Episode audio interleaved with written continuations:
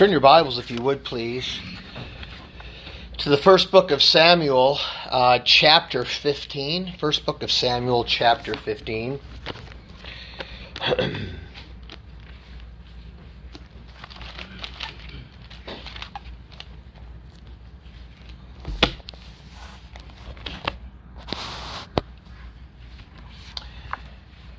I have the entire book um, broken down here within my message uh, today. It's going to be broken uh, into two parts. So uh, we'll get through what we can today, and then we will pick up the rest. Hopefully, be able to finish up chapter 15 next Sunday. So let us go ahead and pray. Father, we just come before you this morning, Lord, and we just thank you uh, just for who you are. Lord, we're just thankful uh, just for the freedoms that we have in this country. Still, Lord, that we can gather together as the church, gather together at a local church, and Lord, be able to sit under uh, the preaching of the truth. And Lord, be able to gather together and openly confess our faith aloud and not be governed by the government. Lord, not being told what we can and can't do. Because, Lord, ultimately we know you are our King. You're the King. And you are sovereign, and you are over all things. And Lord, we pray, Father, today as well that your word would be received, Lord, even through a, a man like myself, Lord, with so many faults and so many inadequacies. Lord, that you would, by your power, use such a sinful man as myself to preach your perfect truth. Open the hearts of the people today that they would receive the word of God, and Lord, that they be strengthened and that they would be nourished in the faith. In Jesus' name, amen. Amen.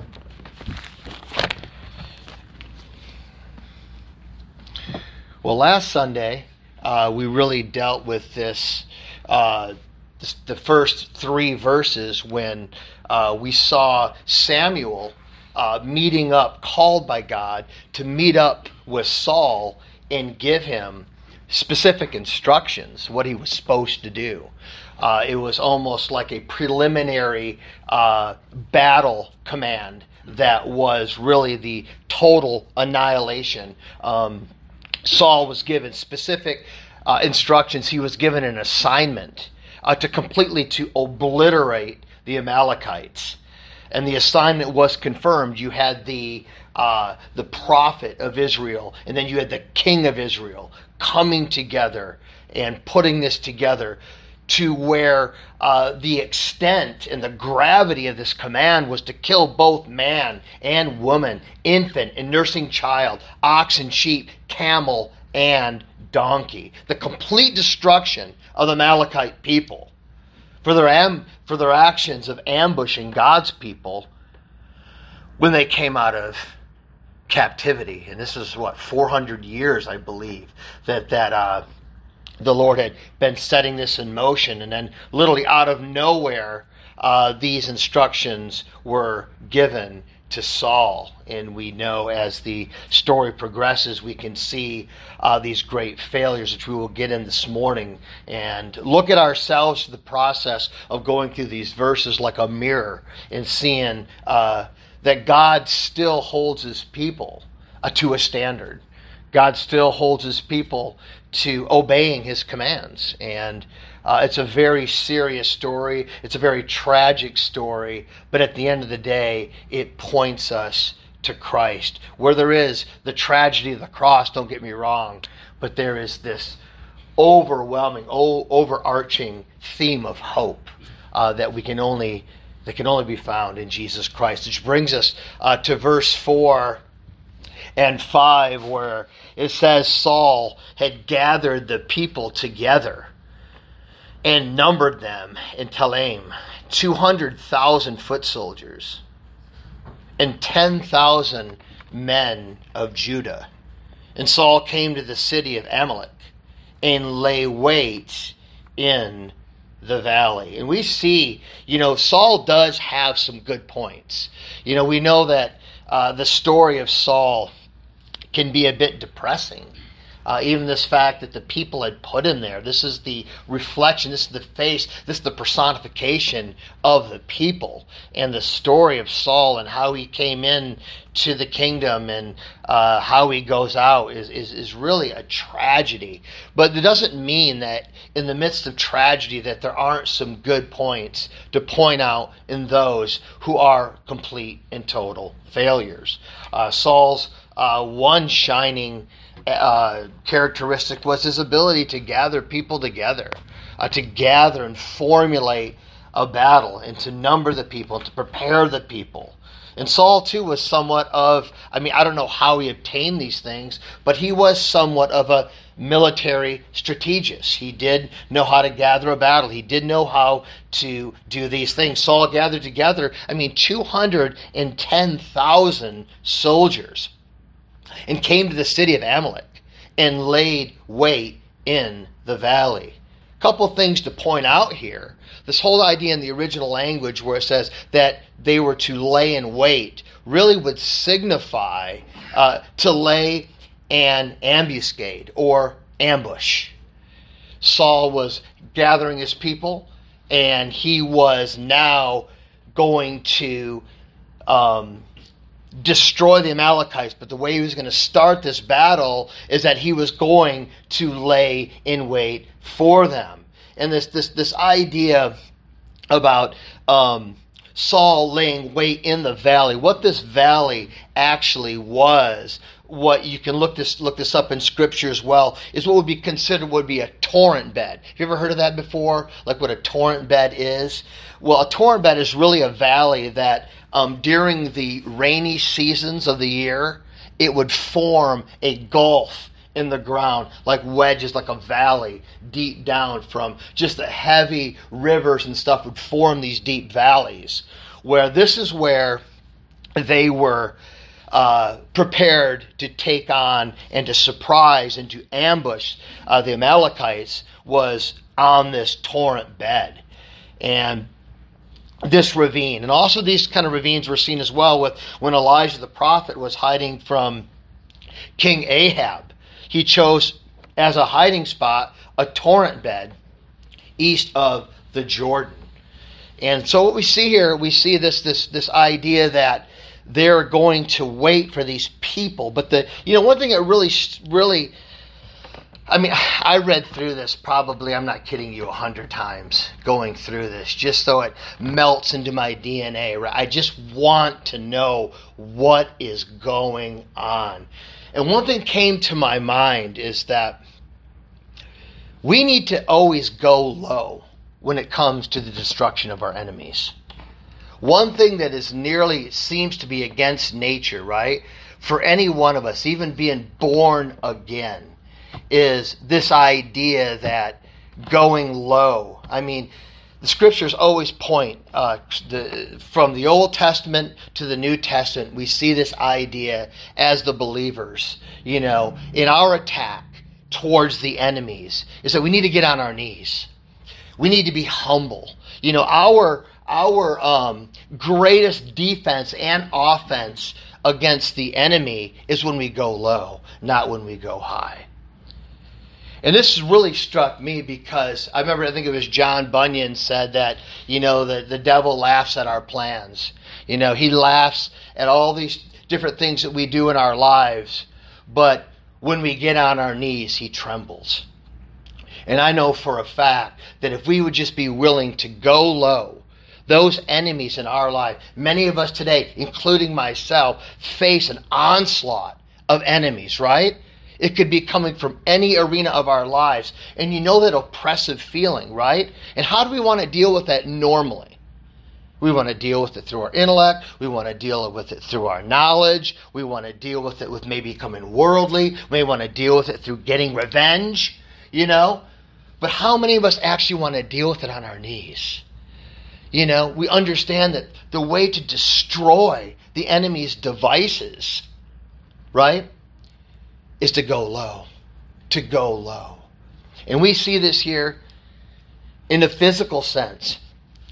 We see, you know, we see Saul, you know, as he ambushed the Amalekites. And remember this one thing here quickly is that what happened to Israel when they came out of the promised land? What did the Amalekites do to God's people? They ambushed God's people. It's almost like a reciprocal response here. But the reality is is that Saul went low to make his attack. And God did move on this attack, but as you know, that there was plenty of problems. We look at verse 6, it says, Then Saul said to the Kenites, Go depart, get down from among the Amalekites. Now listen to this. Lest I destroy you with them.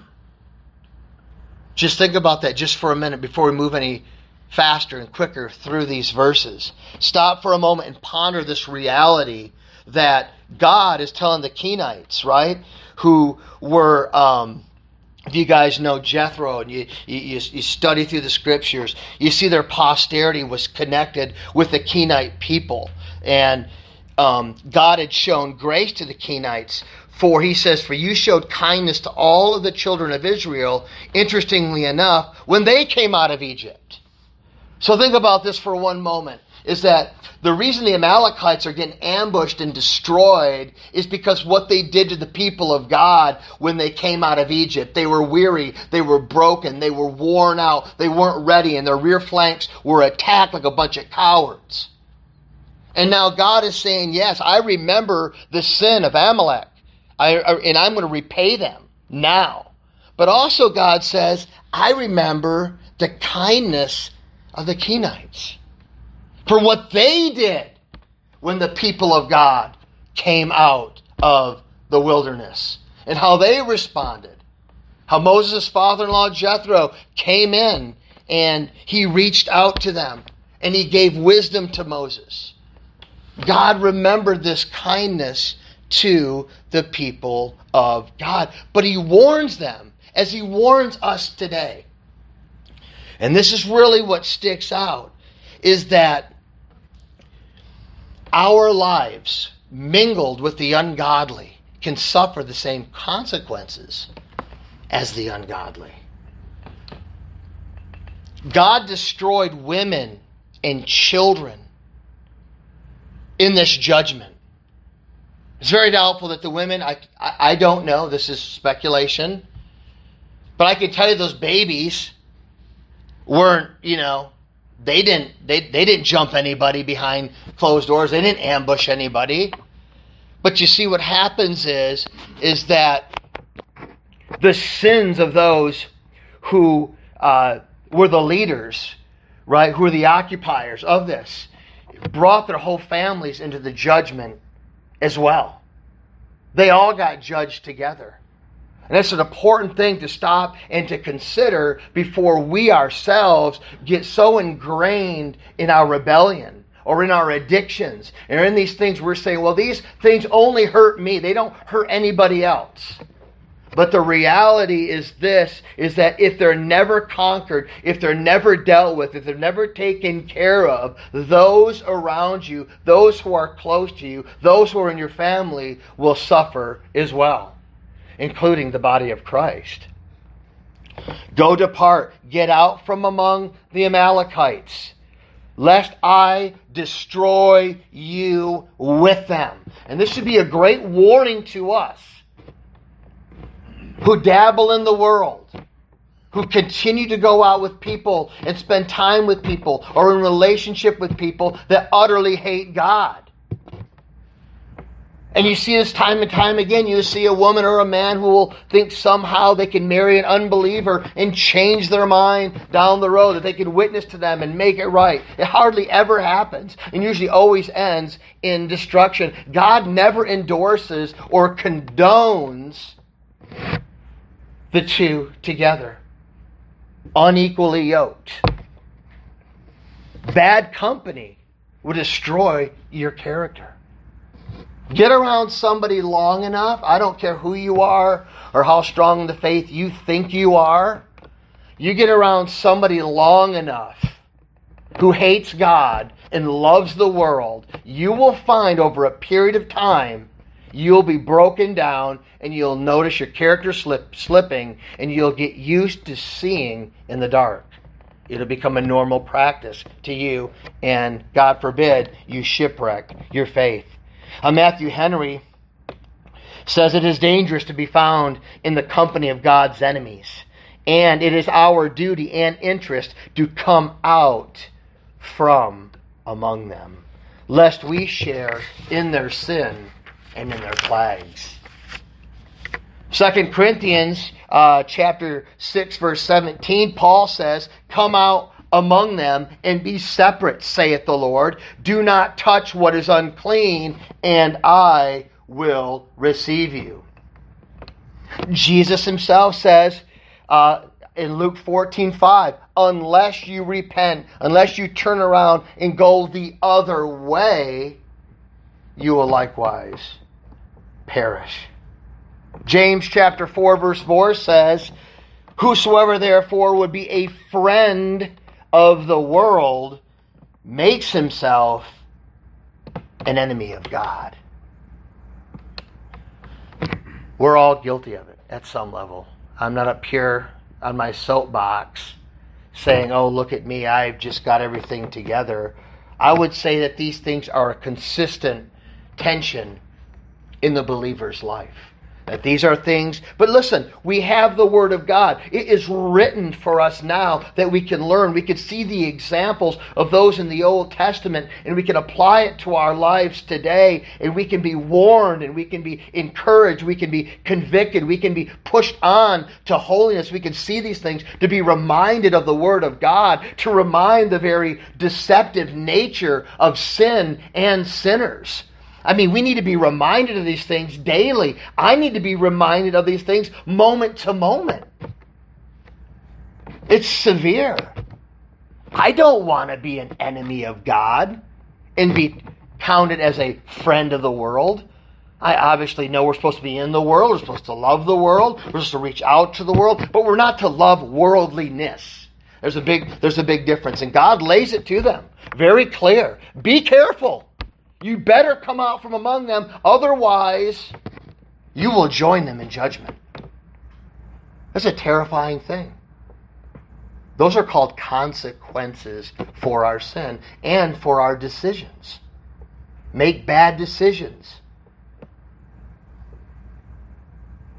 But let it sober us up this morning and really consider our ways and ask ourselves this morning Am I fighting the enemy in the flesh every day? Or am I fighting the enemy on my knees? I know for me personally, when I spend time in prayer, time in God's Word, my whole day's different. Even the things that, like, I have problems or things will happen, I respond completely different. When I skip prayer and I think I got this, self sufficiency comes in, and I go out my day and someone says the wrong thing to me, I don't respond in the right way. I respond in the wrong way. I respond like the world. And then my problems just magnify and multiply. Now I got all kinds of problems. We always want to fight God on our knees, but then we to understand why fight a battle that we're purposely putting ourselves in? If you're hanging out doing worldly things, you're involved with worldly people, or you're unevenly yoked. You're putting yourself into a battle that you don't have to be in. It can be preventative. I know we all get put into situations, things happen in this world, and I don't know everything that goes into it. But the basics here are saying that we can be preventative with our lives and keep a very close record on everything that we do. It only makes it easier on us. And it makes it easier on those that we love and the people that we come into contact with. I mean, the Kenites, which were obviously the posterity of Jethro, as Moses' father in law, who was a Kenite shepherd and priest of Midian. Um, which is, is, is, you know, pretty interesting how this all plays out and also, as we talked about last Sunday, the reality that time doesn't erase sin and that God remembers everything as if it happened right now. I mean, the idea about God holding the Amalekites accountable, but also God being our big brother, sticking up for us and pulverizing these people for what they did to his people, brings great comfort in our lives as well. So God does remember those things um, that we do to honor Him and honor His people. In whatever, in whatever uh, measure that you think is it, it, it is, it could be simply giving a child a, a cold glass of water. It could be simply with just giving someone who is in pain a hug. It could be just not thinking about yourself for one minute and thinking about somebody else's pain. Or taking time out of yourself, out of your life, taking money that you have and helping somebody else out. It really, um, God sees all those things. We're not doing it, in other words, so God will pat us on the back. But we're doing it as any son would want to make his father proud. Who doesn't want to do things that pleases God? That should be our motive in everything that we do. And then we read in verses 7, 8, and 9. It says Saul attacked the Amalekites from Havilah all the way to Shur, which is east of Egypt. In other words, what that is, if you want to get a picture in your mind, um, he attacked them from one end of the country all the way to the other.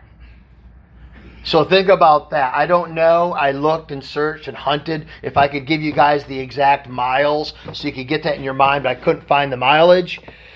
But I do know that it is from one end of the country to the other, so you can almost take that as being a very long distance uh, of, of battle. And you could imagine the investment, the emotional investment that they put in to this fight. I mean, just think about it for just a moment.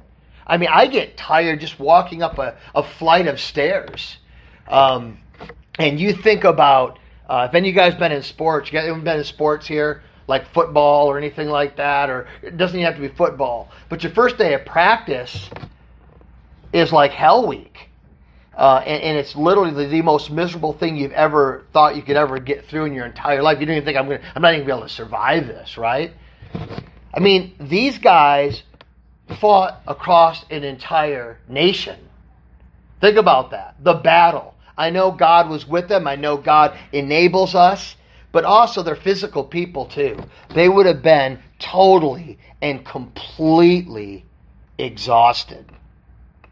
And then we see that uh, Saul changes plans. He trusts in his own way and not in the Lord's. And this is where things start to go haywire. Let me just say this real quick. It started to go haywire the moment this guy got in office. But the reality is, it just started getting worse. In verse 8, he says, He also took Agag, king of the Amalekites, alive, and utterly destroyed all the people with the edge of the sword. But Saul and the people spared Agag and the best of the sheep, the oxen, the oxen, sorry, the fatlings, the lambs, and all that was good. Now listen to this. And were un, unwilling, unbendable. They're unwilling to utterly destroy them. No, we're, un, we're not doing this. Well, God told you to do it. We're not doing it. Well, God told you to do it. We're unwilling to do it. But everything despised and worthless that they utterly destroyed. What does this say to us as believers? Are there things in our own lives, and this is really what stuck out to me? Are there things in our life where we tell God, no, I'm unwilling? Uh uh-uh, uh, uh-uh. I'll do all these nasty things. I'll kill all the nasty stuff. All the things that are despised in my life, sure. But what about all those things that I love? Are you willing to part with those or not? Because the scripture tells us, Jesus said, all those who will follow after me must deny themselves, right? But it even goes further. He says, you must die. You must take up the cross. What he's symbolizing, what he's illustrating here, is that you must die to everything that has to do with your identity and take upon the crucified Lord's identity. This means everything must die. No saving stuff that we think is savable when God says destroy it. This was an act of judgment. This wasn't an act of necessarily warfare. This wasn't like, oh, this is just a a battle, a decisive battle that's going to take place. No. And then you have the rules of warfare, right? We're dealing with spoil, dealing with certain things that the, that the army had. This had nothing to do with that. This was a judgment from God. Judgments are different. You're following through as a death angel, basically. God is using you, King of Israel, and the people to bring about a judgment upon God's enemies that hurt his people in the past. Total different criteria, total different laws of engagement here.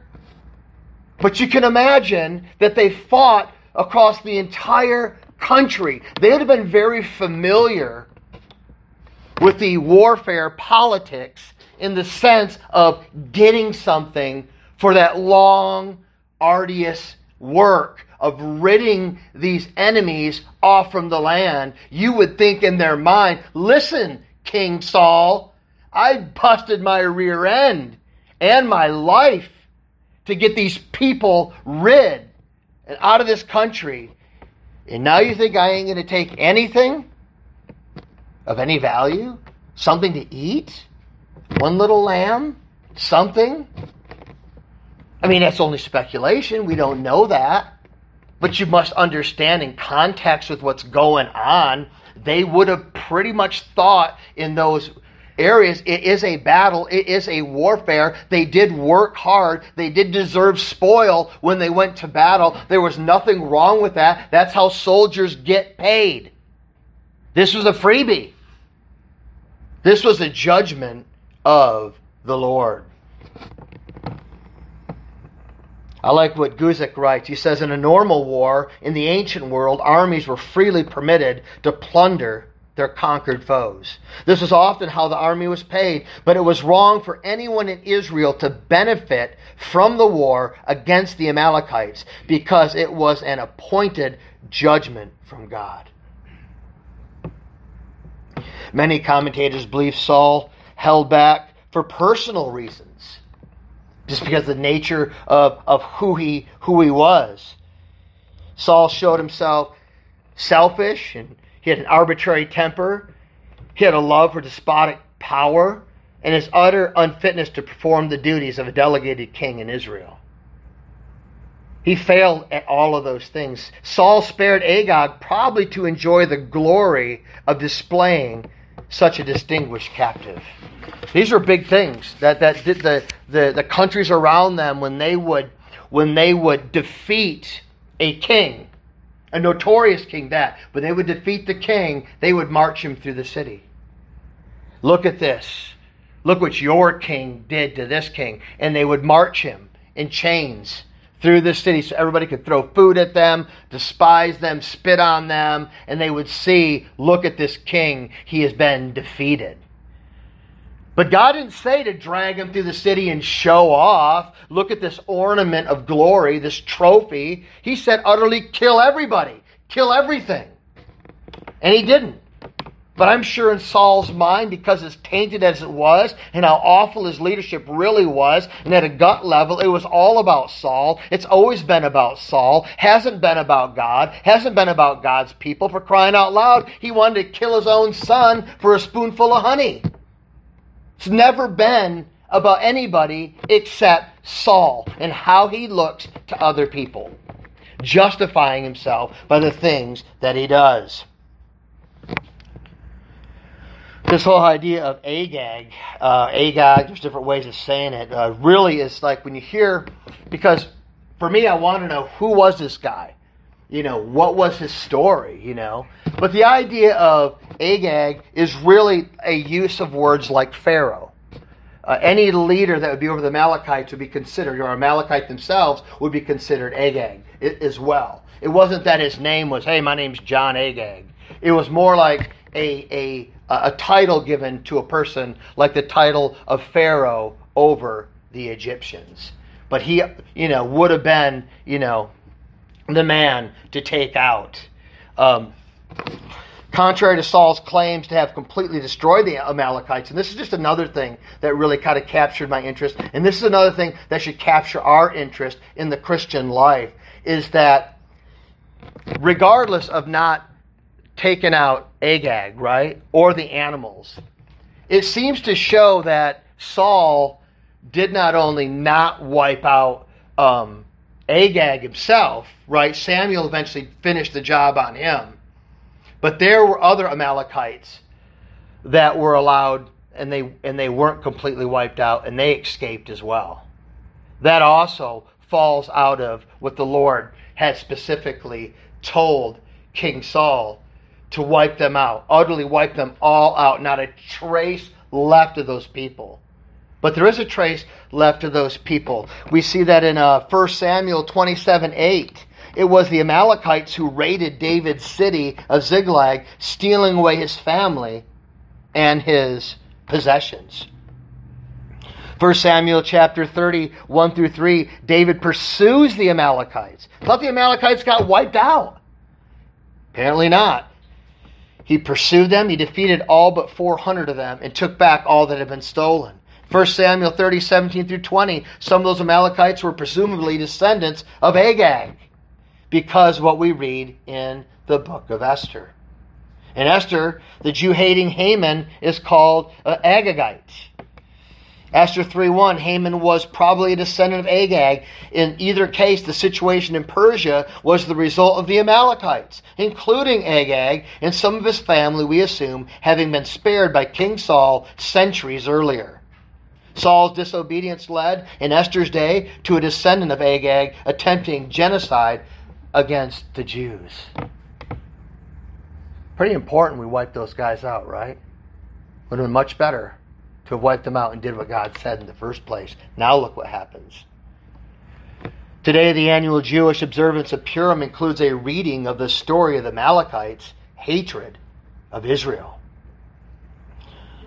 The lasting threat posed by Agag and the Amalekites shows that although disobeying the Lord may at first, hear me out, may at first appear to only affect the person sinning. Rebellion to God's commands can have consequences that affect many others over many years. Any of us wrestling with those things in our personal lives, struggles with things that we think these sins are only affecting me you're not going to affect anybody else is a lie. It could affect your ancestors years down. Years down.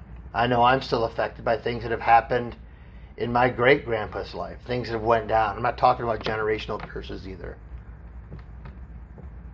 Talking about the unwillingness to repent, the unwillingness to deal with things, thinking somehow that they'll just go away. They always surface somewhere, somehow, and unfortunately, it usually hits those, the ones we love. Usually, if we don't contend with those things that we know we should, our children will have to after us. Let us think upon the damning effects of not taking this guy out and taking the people out like they should have. They not only try to preserve Agag and the animals, but there were other men in that army, the Amalekites, that were spared as well. We said, well, they could have just got away. Well, God doesn't make any mistakes. When God commands us to do something, He knows full well that that must be done. He gave the command to them to completely abolish them, wipe them out, and it was not. It, it didn't happen. Verses 10 and 11 says, Now the word of the Lord came to Samuel. He says, I greatly regret, or in another word in the King James, it says, It repenteth me that I have set up Saul as king, for he has turned his back from following me and has not performed my commandments. It's very similar to what we read in the New Testament. You know, Jesus says, All those who will come after me, those who will follow me. But here it says in very gut wrenching terms that Saul had turned his back from following me and not performed the assignment that I gave him. That was the command. It wasn't the Ten Commandments. It was the specific command from our king to do exactly what he told him to do, and he didn't do it. To such an extent where it says, God says, I regret making Saul king. I regret it. Matthew Henry writes, Repentance in God is not a change of God's mind either, as it is in us, but a change of method. The method changes. And that's exactly what happens as we see the kingdom is torn away from Saul.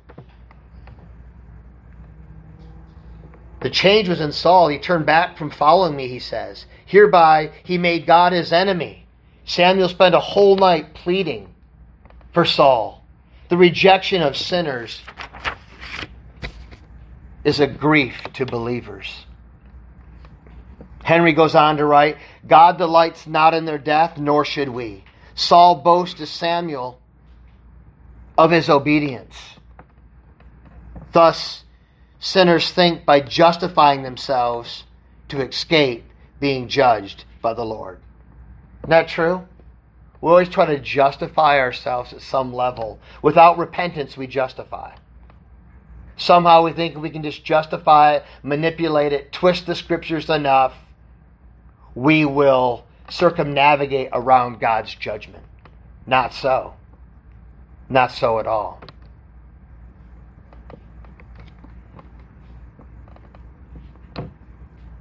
Some may say, well, how can this one fault that seems but a small thing to entail the loss of an entire kingdom? First of all, we got to get this clear in our minds that there is no small sin. Nothing in Scripture is a small sin, right? We hear that all the time. We want to minimize the sin to make it more palatable and more easy upon us. But it's not the sin per se. It's the it's the it's the sin in which in whom it was sinned against is the greatness of the sin. The sin itself can be, well, I just, you know, I just stole a penny out of the purse.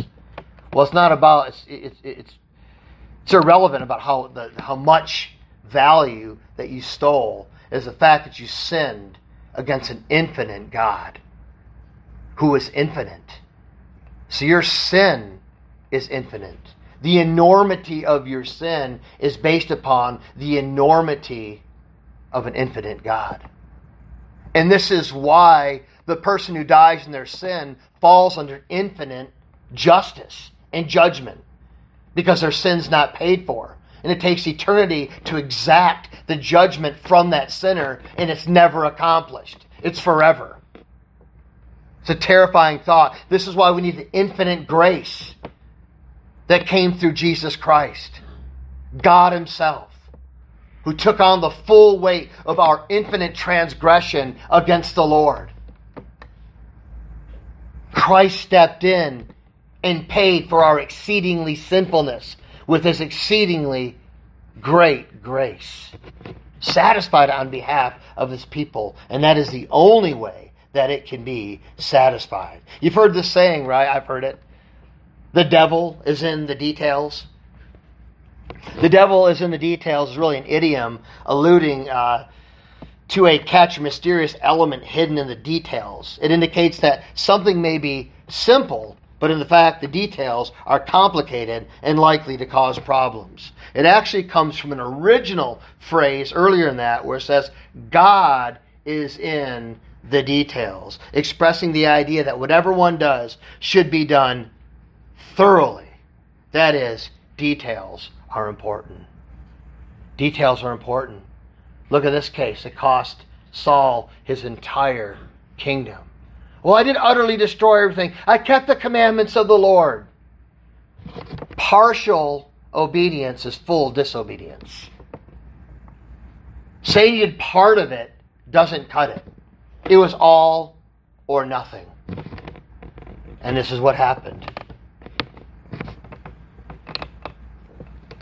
James says in chapter 2, verse 10 For whoever shall keep the whole law and yet stumble in one point, he is guilty of all. God cares about the details. Everything is connected together. Well, I only did this one sin. Yeah, but don't you understand? One sin is a violation. One breaking one commandment is a violation of violating all of the commandments. Jesus said in John 14, 21, He who has he who has my commandments and keeps them, it is he who loves me. Really boils down to that, doesn't it? It really does. I mean, that is the motive of it all, right? It's not about looking good in front of other people. It's not a performance thing. It's a love that motivates us to want to please God over pleasing ourselves. This is the motive. This is what drives us. This is what cracks us down the middle when we do break God's laws. We do sin against God. It's because I love Him, I hurt Him. I sinned against Him. You know, I sinned against Him because I thought I could do better, or I love myself more than God. But I love God and I want to obey Him, and it crushes me when I don't literally destroys me when I know that I've hurt my Lord with my lifestyle.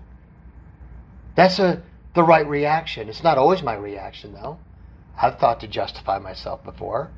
I'm probably one of the best ones in the business. I'm a professional. Horrible. Horrible. But because of the default of our sinful nature, we look for cop outs, scapegoats. We look for anything we can to get the get the get the spotlight off from us, right? And get it onto others. Ease the tension by what? Blame. And that's exactly what Saul does. He blames, he resorts to blaming. But this was not yet until it says that Samuel in verse 11, Samuel is grieved and cries out to the Lord all night. Let me just say one thing. This certainly wasn't a small thing to Samuel. His whole life, obviously, as a judge, you know, the last judge in Israel. His whole his whole life was was bound up. I mean, he he even loved Saul. He, nothing in him desired more than to see Saul succeed. He wasn't you know, uh, malicious towards Saul. He wasn't hoping that Saul would collapse and fall, and he could say, "See, I told you so, you man man-made imbecile." He didn't. He didn't look at things like that. But he was shattered. He was shattered over the fact that God was shattered, and he was shattered over the fact that the kingdom was torn away from the king to such an extent his default was to cry out to God all night long.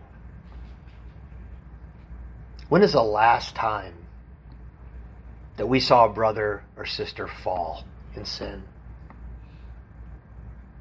And we're like a bunch of piranhas. We get a little sniff of blood and we just attack. You know, we all get wound up and give each other high fives and secretly reach out to each other to help me with this fight on Facebook and blah, blah, blah. Or some wounded saint gets ousted from the church. He gets a cold shoulder as soon as he falls into sin, left to himself, left for dead. How much better would it be if we saw one of our brothers and sisters who have grieved the Lord to go to God in prayer and to cry out to God, even if it's all night, out of utter brokenness. Because if we had the eyes of, of a born again believer, someone that's truly converted, truly filled with God's Spirit, truly feels how God feels, truly sees the Scripture, and truly sees themselves in that person who has just fallen, you could say, that very well could have been me. I've been close to that before, but I didn't quite go that far. But I could have been. I could. If it wasn't for God's grace, I'd be right where He is. But no, we do. We turn around and we condemn them, we judge them, and we beat them up to the point they can't even come to the church for help. Let us remember that today as we, we ponder this and ask ourselves Maybe it's better to intercede for people than to talk about people behind their back or gossip or slander somebody. Before we open our mouths and begin to talk about someone behind their back, stop for one moment and say, well, first of all, we know Christ would never do that. He'd never sinned. Samuel never did that. And look at the look at the absolute travesty of Saul's reign. Look what look what Samuel did. He was crushed, not because of his own career, but because of Saul himself. He was grieved. Let's pray. Father, we just thank you for our time together this morning, Lord. I pray, Father, that your word went forth, Lord, and that we uh, are awakened to these realities, Lord, that we need to get low if we're ever going to see the enemies in our lives defeated. We need to get on our knees and seek the face of Christ. Lord, help us to be humble people. God, forgive us of our rank pride and our competitiveness and our envy and our jealous jealousy. Put those things to death today. Grant us the ability, Lord, to, to see things the way that you see things. And knowing full well, Lord, that you remember those things. The simple little task of giving someone a glass of water, you said will be rewarded at the resurrection of the just. Help us to remember to do good, Lord. Lord, help us, Lord.